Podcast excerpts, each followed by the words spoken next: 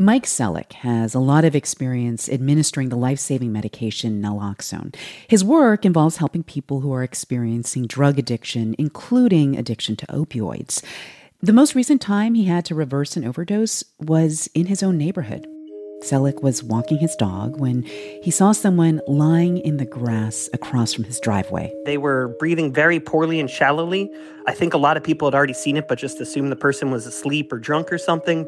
Uh, so if I hadn't had a lot of experience recognizing overdoses and reversing them, over the years, I probably wouldn't have thought anything of it. Selleck dialed 911 as he ran into his house, just like he has every time he has reversed an overdose. Once inside his home, he grabbed Narcan. It's a nasal spray form of naloxone, which is used to rapidly reverse an opioid overdose. I sprayed one into one of his nostrils and watched his breathing. Uh, luckily, this person was breathing poorly but on their own, so I didn't actually have to do rescue breathing. Selleck has been doing community outreach since 2010 to people who use drugs. Now he works for the National Harm Reduction Coalition.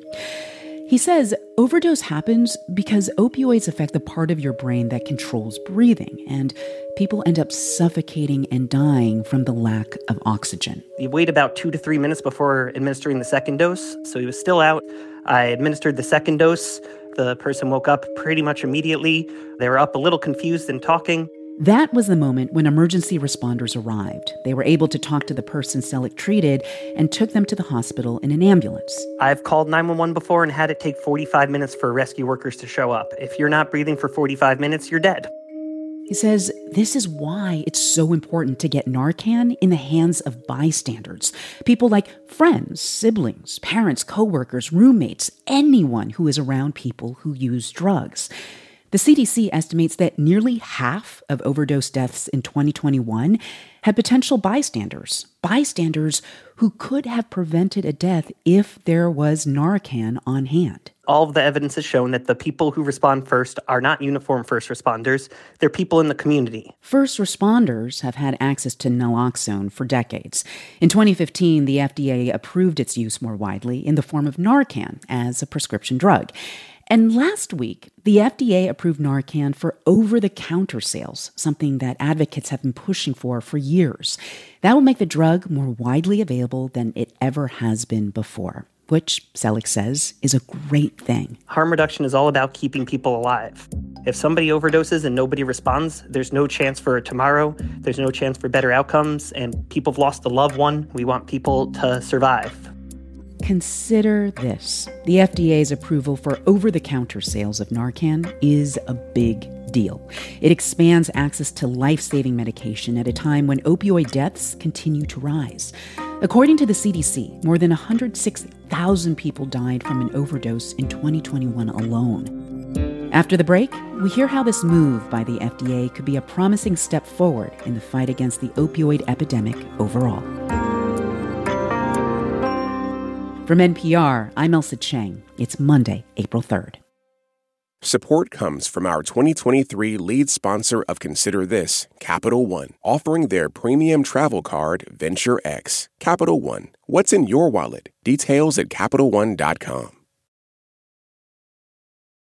It's Consider This from NPR. Over 930,000 people have died from a drug overdose in the U.S. since 1999. And according to the CDC, 75% of drug overdose deaths in 2020 involved opioids. Naloxone is seen as a miracle medication because of its ability to rapidly reverse an opioid overdose in minutes. And in 2015, when the FDA first approved Narcan, the first prepackaged naloxone nasal spray, it put the power of a life saving medication into the hands of people that needed it most. But it was only available with a prescription or through free community handout programs. Now, with the FDA's recent approval for over the counter sales, it will be available to more people than ever before. And to learn more about this, we spoke to Nabarun Dasgupta. He's a senior scientist at the University of North Carolina, and he's been studying opioid overdose prevention and addiction treatment since 2002. I asked him what difference an easy to use nasal spray applicator for naloxone has made in overdose death prevention since the first FDA approval in 2015. So, The nasal spray really opened up naloxone to be distributed in areas where it had not been before. So mm-hmm folks who were afraid of the former version, which included needles, could now just have something that works as easy as a nasal spray. So this allowed for places like prisons and jails to have naloxone uh, where needles would not be acceptable. But it, more importantly, it brought it out into community groups who are interfacing with people who use drugs and could carry this around a little bit more easy. And typically, up until now, what kinds of people have most commonly been administering naloxone? Like, I'm assuming we're talking about EMTs, police officers. Traditionally, naloxone was used in emergency departments and by EMS on ambulances. So, starting in 1996, Dan Bigg in Chicago found ways to get his hands on naloxone and hand it out directly to people who use drugs, people who are injecting heroin and were dying of overdose. That has now grown into what is national policy, bolstered by two decades of scientific evidence showing that this works and is effective in reversing overdose death rates. Okay.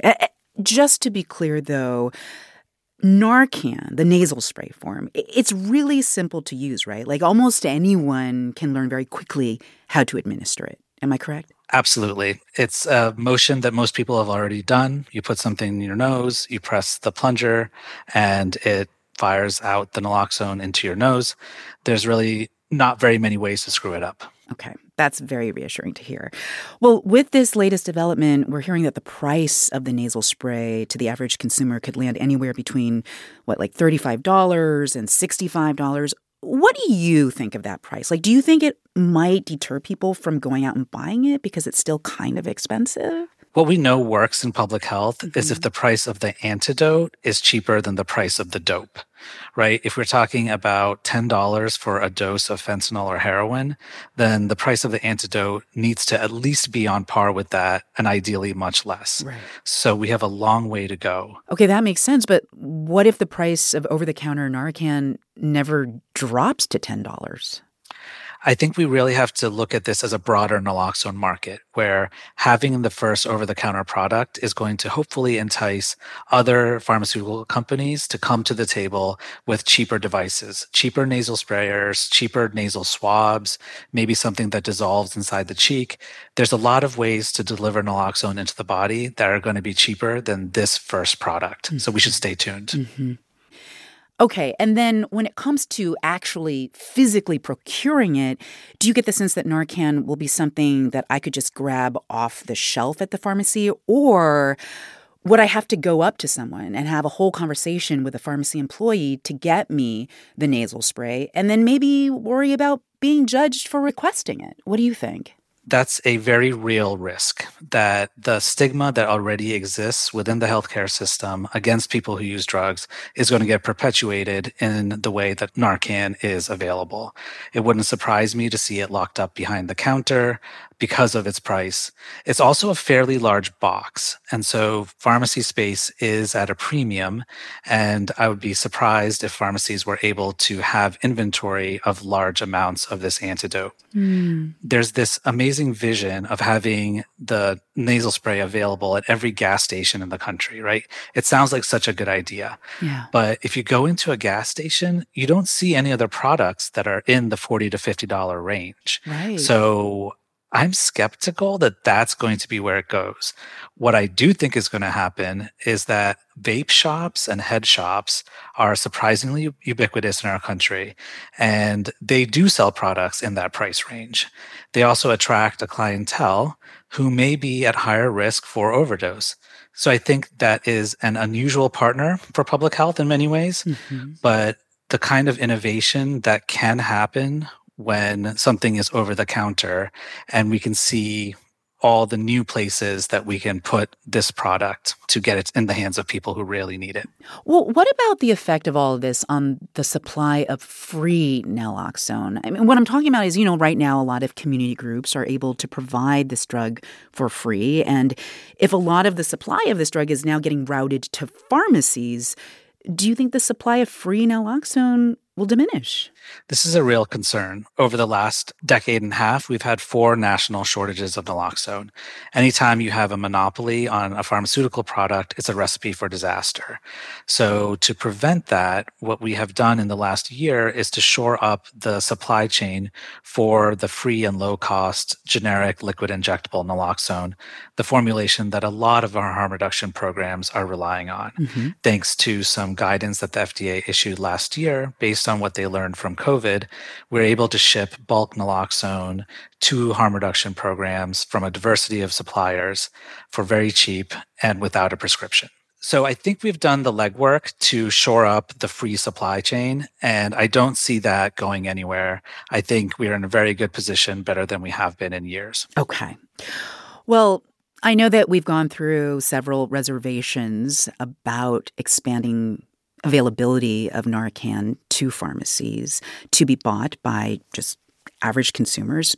Do you expect, despite these reservations, that making naloxone way more widely available as this over the counter nasal spray is going to make a big difference ultimately in lives saved? That's our hope, right? Mm-hmm. I mean, mm-hmm. we're at a sad point in our country's history where we need the antidote to be available this widely a lot of our prevention, a lot of our policy that should have prevented this kind of overdose death volume hasn't worked. It's time for new solutions. We need new ideas and we need to make these tools available. Naloxone is a miracle drug, but a lot of the miracle happens in the time after someone is reversed, in the care and the love that we give to people who we bring back from the dead and who we are there for to support in whatever the improvements that they can make in their own health and their own lives. So I think while we are really focused on naloxone today, I think there's so much more compassion that we could be showing to the people who survive overdose, whether it's a hospital bill that they now have to pay, whether it is physical problems, and whether it's the stigma of having a hidden behavior now be made public. That's where any one of us can really step up and bring our whole selves into caring for the people who have experienced overdose. That was Nabarun Dasgupta He's a senior scientist at the University of North Carolina. It's Consider This from NPR. I'm Ailsa Chang.